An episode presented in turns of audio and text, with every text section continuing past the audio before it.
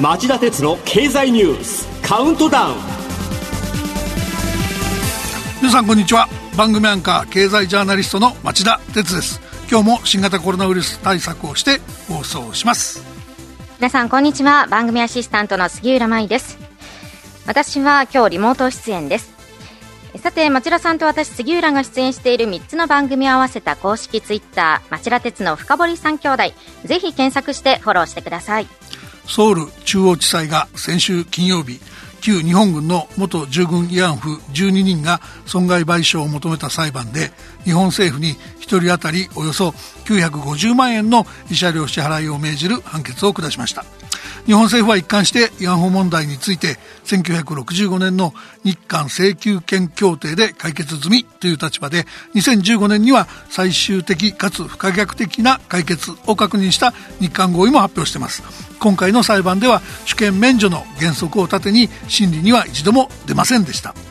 裁判所も取り合わないはずだと高をくくっていたんだと永田町では言われてます。まあそれだけにこの判決には驚きを隠せず菅総理は記者団の質問に判決が却下されるべきだと無然とした表情で答えました。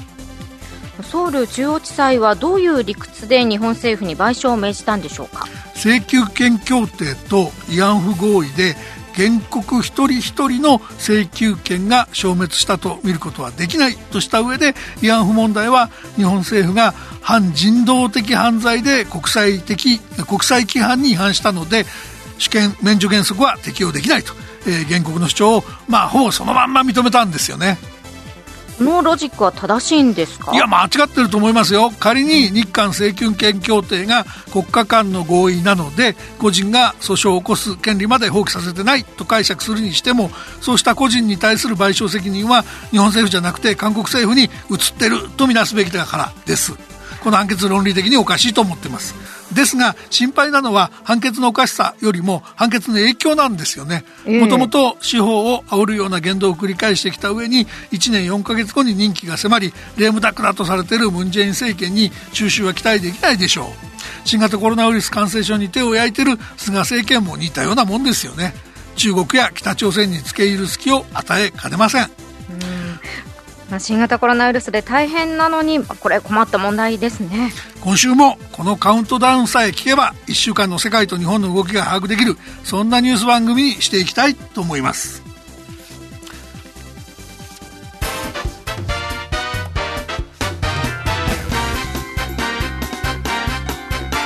町田鉄の経済ニュースカウントダウ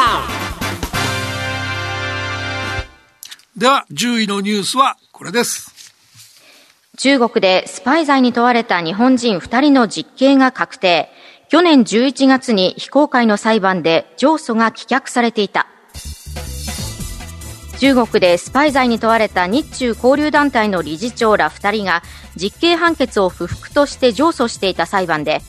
去年11月にどちらの訴えも棄却していたため、懲役刑が確定していたことがこのほど分かりました。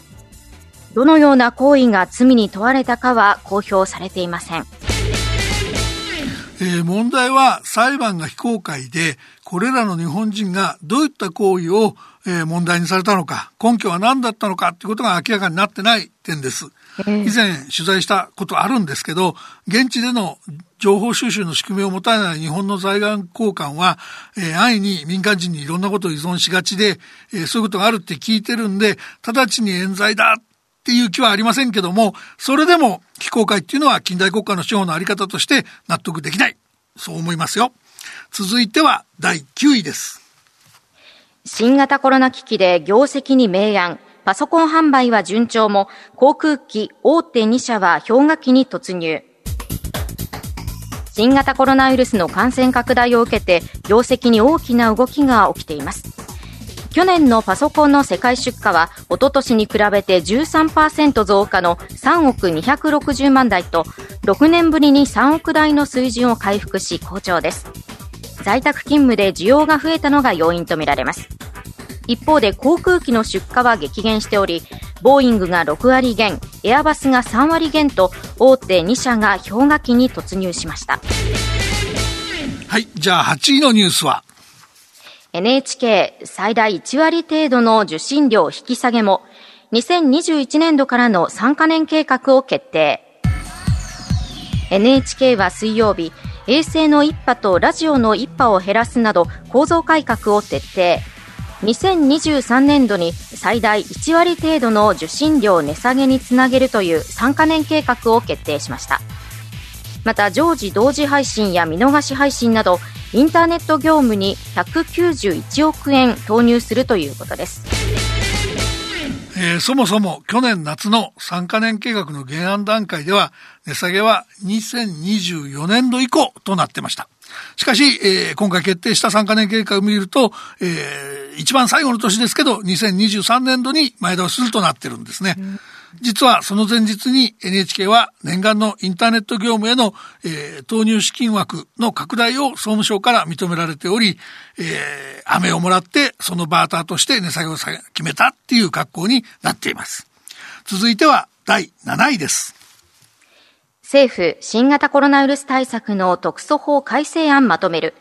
緊急事態宣言の前でも命令や過料に道開くやりすぎも。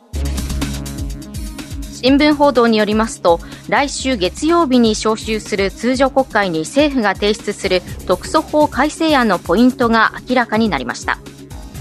緊急事態宣言が出る前に予防的措置として都道府県が時短営業などを命令できるようにするほか従わない事業者には最大30万円程度の行政法上の過料いわゆる過ち料を課す規定も盛り込んでいます。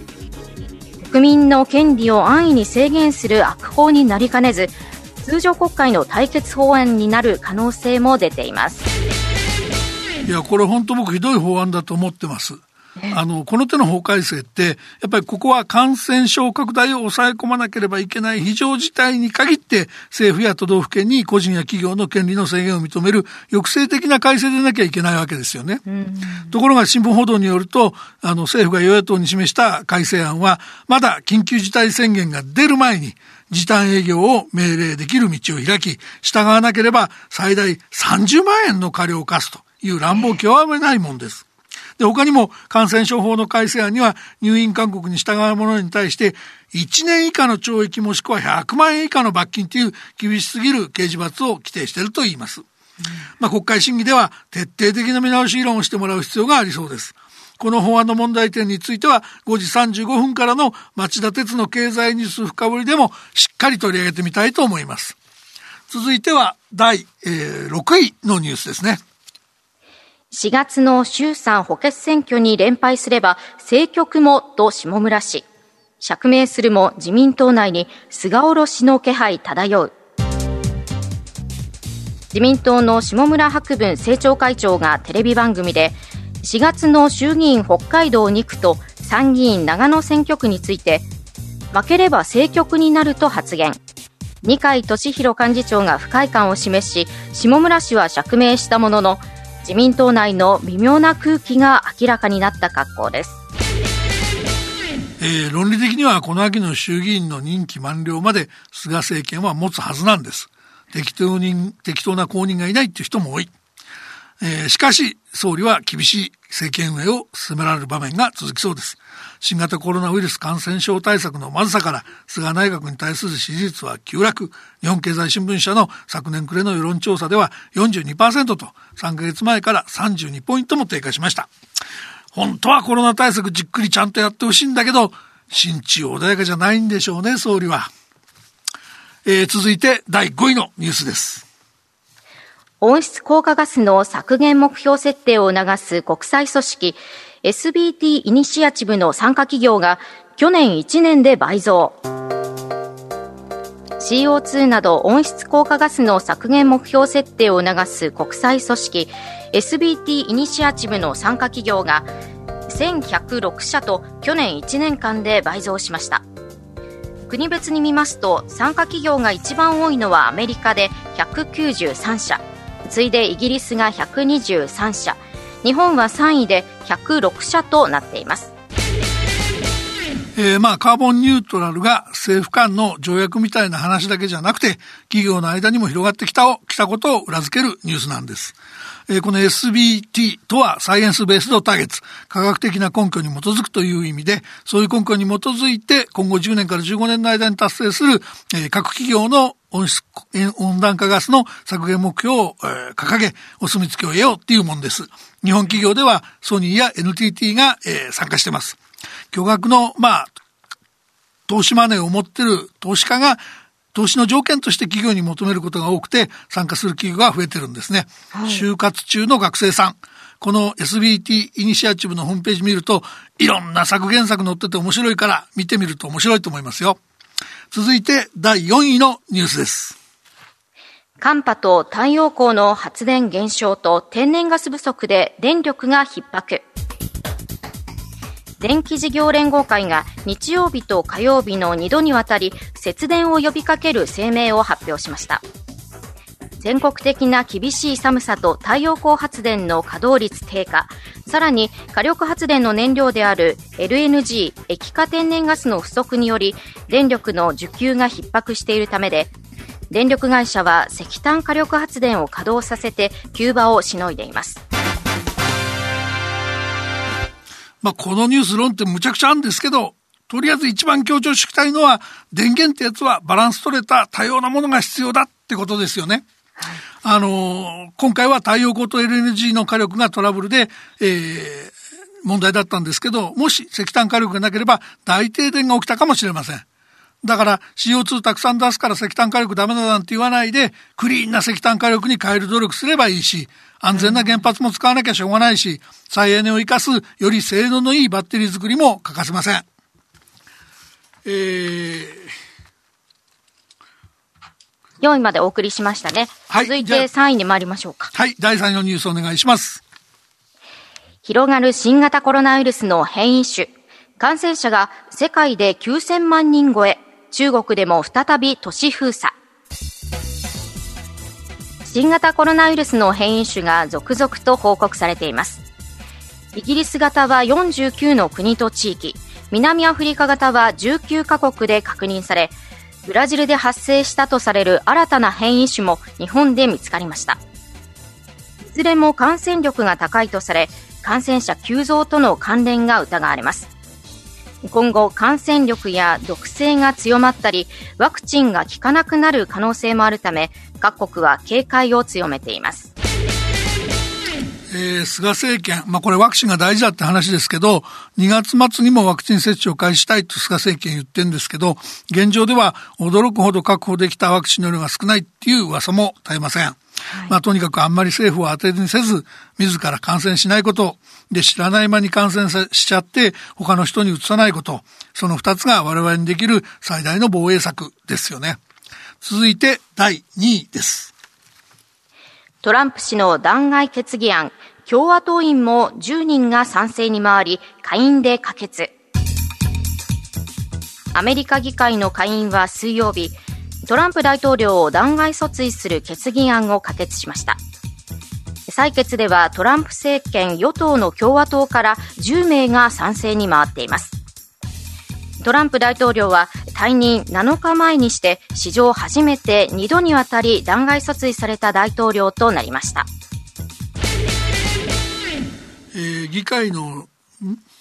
えー、これ、町田さん、私気になるニュースなんですが、うん、これ議会の襲撃からこう弾劾訴追まで、本当に最後の最後までトランプ大統領、人騒がせだなという印象なんですが、今後ですね、これからどういうことが起きるのか教えていただけますか？はい、あの、確かにトランプさんの任期残りわずかなんですが、それにもかかわらず、お膝元の共和党からも造反者が10人も出て、在任中に2度も弾劾訴追を受けると。えー、アメリカ史上、史上、えー、異例の大統領にトランプさんになっちゃったわけですよね。えー、で、そもそもその弾劾措置を受けた大統領って200年こそアメリカの歴史でたった2人だけですから、まあどれだけ異常かっていうのもよくわかるんじゃないですかね。で、えー、トランプさんが目指していた2024年の大統領選への出馬に向けても重い十字架を背負い込んだ形と言えるでしょうね。で、さっきおっしゃったその今後どうなるかですけども、はいはい、ええー、下院が可決した弾劾訴追案っていうのは、刑事裁判でいうと起訴に当たるんですね。うん、なんで次は上院が、えー、弾劾裁判を開いて罷免するかどうか、評決を下すっていう段階に入ります。はい。で、問題は上院がいつその弾劾裁判を開くかなんですけども、共和党の、えー、リーダーのマコネル上院院内総務は19日火曜日の議会の再開前に上院を緊急招集緊急招集する意向はないと述べてます。で、もし会議長のペロシがその19日に訴追決議を上院に送っとけば弾劾裁判の初日が20日ということになりうるんですけど、はい、この20日はバイデンさんが大統領に就任する日なんですね。なのでちょっと両方同じ日にやるのかっていうのは微妙で少し後になるんじゃないかっていう見方が強そうです。で、もう一つ、弾劾裁判の行方ですけど、はい、あの、出席議員の3分の2以上が賛成しないと有罪になりません。で、今の議会だと共和党から17人賛成しないと通らないんですけども、なのでまあ最初はまず有罪はないだろうって言われてたんですけど、ここに来て下院で共和党から10人も造反が出ちゃったんで、あの、初めての、歴史上初めての大統領の弾劾有罪があり得るっていう見方も出てきました。2024年の大統領選を視野に入れてる共和党の大物議員たちは、ここでトランプさんを潰しときたいって思惑もあるようですし、民主党側も、あの、有罪になった人物を公職追放にできる仕組みがあるんで、これを使ってトランプさんの政治生命を完全に潰せって考えてるんだっていうような報道も出てます。一方、トランプさん本人は自分に責任がないと主張、えー、この弾劾はとてつもない怒りを生むって批判してるんですけども、杉浦さんの言うこのお騒がせ大統領、退任後もアメリカ政治を騒がせ続けることになりそうですね。続いては、えー、本日のランキング第1位です。大阪、兵庫、京都など7府県にも緊急事態宣言、ビジネス目的も含め外国人の新規入国は停止に。水曜日、菅総理は新型コロナウイルスの感染拡大を受け、大阪、兵庫、京都、愛知、岐阜、福岡、栃木の7府県に緊急事態宣言を発令しました。期間は14日から2月7日までで、7日に発令した東京、神奈川、埼玉、千葉と合わせ、宣言の対象は11都府県になりました。また中国や韓国など11カ国地域との間で合意しているビジネス目的の往来も含め外国人の新規入国は原則停止します。7位のニュースでも触れましたけど、えー、今回のこの緊急事態宣言の注目点や問題点も含めてこの後町田鉄の経済ニュース深掘りできっちり検証したいと思います。以上町田さんが選んだニュースを10位からカウントダウンで紹介しました今週の放送後期はお休みです。それではこの後5時35分から再びお耳にかかりましょう。さようなら。